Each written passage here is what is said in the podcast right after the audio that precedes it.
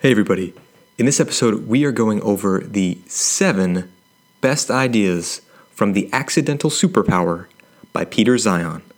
And this book was featured in the Navy Reading Program. That's why I picked it up. I was preparing to give an interview with Peter Zeihan. So, for the podcast that I was doing for the Navy, we wanted to talk to Peter Zeihan, get his take on the ideas in the book, and that's what caused me to pick this up and really dig into the ideas. And I was completely blown away. I had not studied his work before, I was not very aware of the power of geography in the modern world, and that's so much of what this book is about.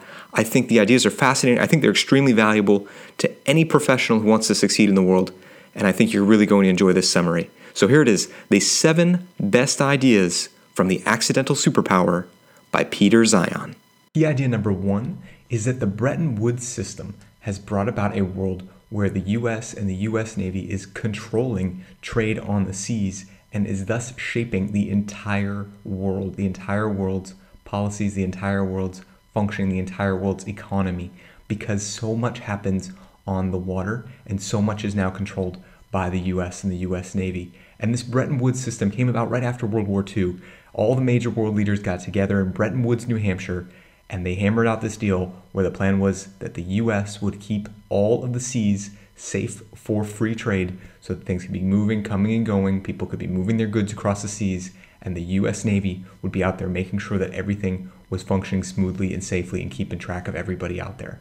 And that changed the way that business was done, that changed the way that different countries interacted, that changed the global market, and that system is now foundational to the way that the world does business. Key idea number two, and this one makes sense considering that Peter Zeihan is a geopolitical strategist, is that geography still matters in a world where we think we do everything over the internet, geography is still a huge player and it's a huge force in what has shaped the world as we know it, especially the powers of the US. This idea of the accidental superpower, the title of this book, that's that the US has become such a superpower because of our amazing geography.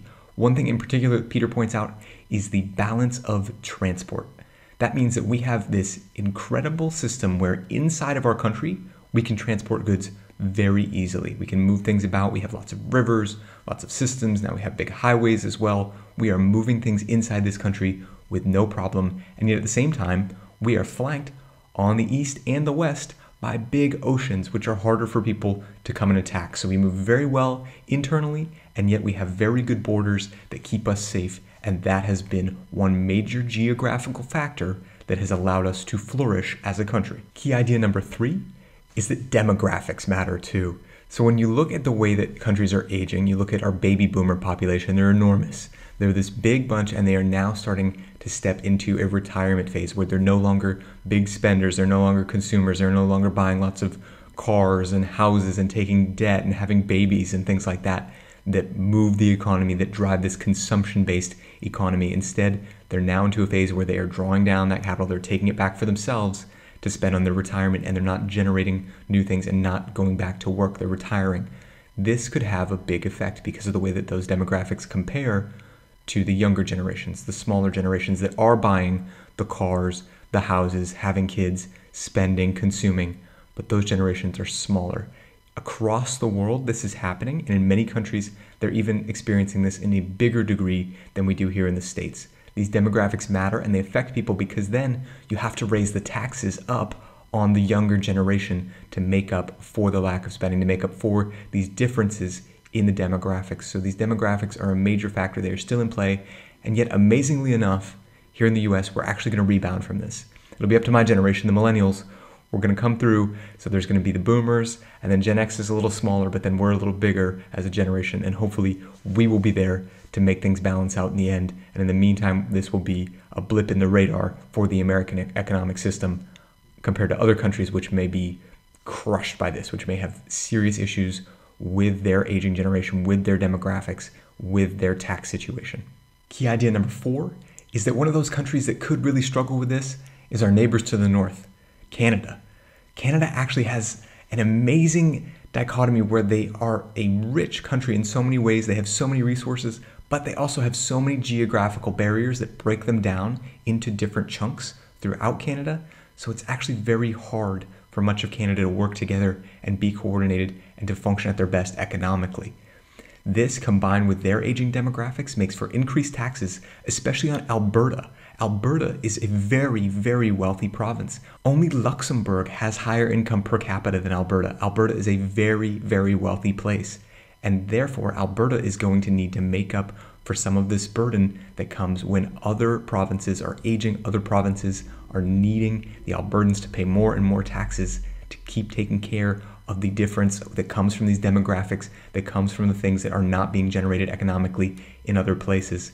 This could drive Alberta to actually need to separate from Canada or even become the 51st state in the Union. We'll see if that happens in the future, but Peter Zeihan makes a very strong argument for why it could and would happen and why that would even be in Alberta's best interest to do right away. Key idea number five is that that drug war that's down south of our border, down in Mexico with the cartel, it's not going to stay there.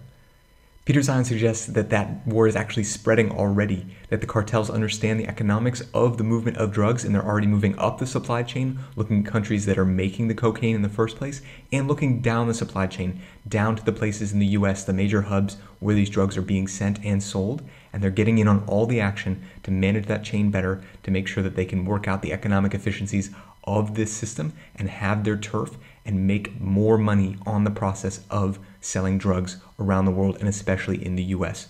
So we could see the Mexican drug war become a North American drug war very soon. Key idea number six is that we are becoming less and less dependent on the world's oil.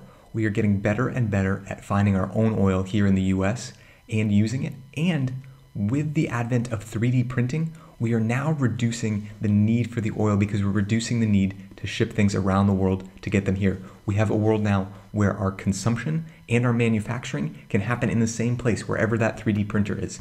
And he explains all the things that this takes out of the pipeline. On page 139, points out that if we have 3D printing, we cut out the Arab shipping company, the assembly facility in Vietnam, the component manufacturer in Korea, the steel foundry in Russia, and even the Mexican truck company.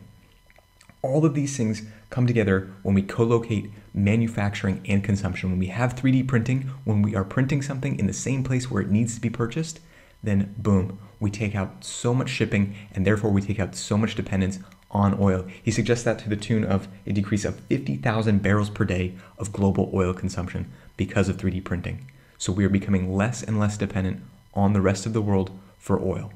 And that leads us to key idea number seven and that's that the Straits of Hormuz are no longer something that we need to protect for our own sake. We're protecting it more for our partners now because we are not so dependent on the oil in the world.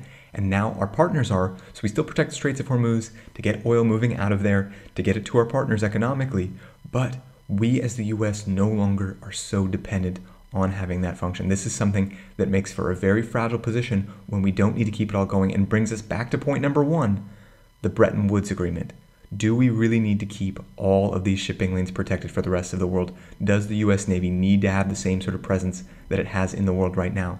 Do we need to hold these same roles? Do we need to keep putting ourselves there, putting out our own energy, economics, people, all of these things that the US does to keep this global system going?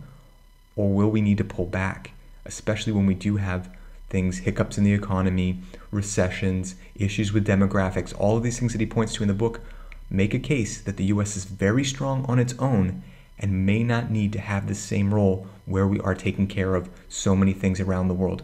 We may become more nationalized, we may take a deeper look at ourselves and focus on making more things safe and effective in America rather than looking out to the rest of the world. Overall, it's a fascinating bunch of ideas. This book was a challenge for me. It was a little different than what I normally read, but I'm glad I read it. It's given me a whole new perspective. And if you want to help us get more great guests like Peter Zeihan on this show, then be sure to leave a review, especially on iTunes. That's a huge help.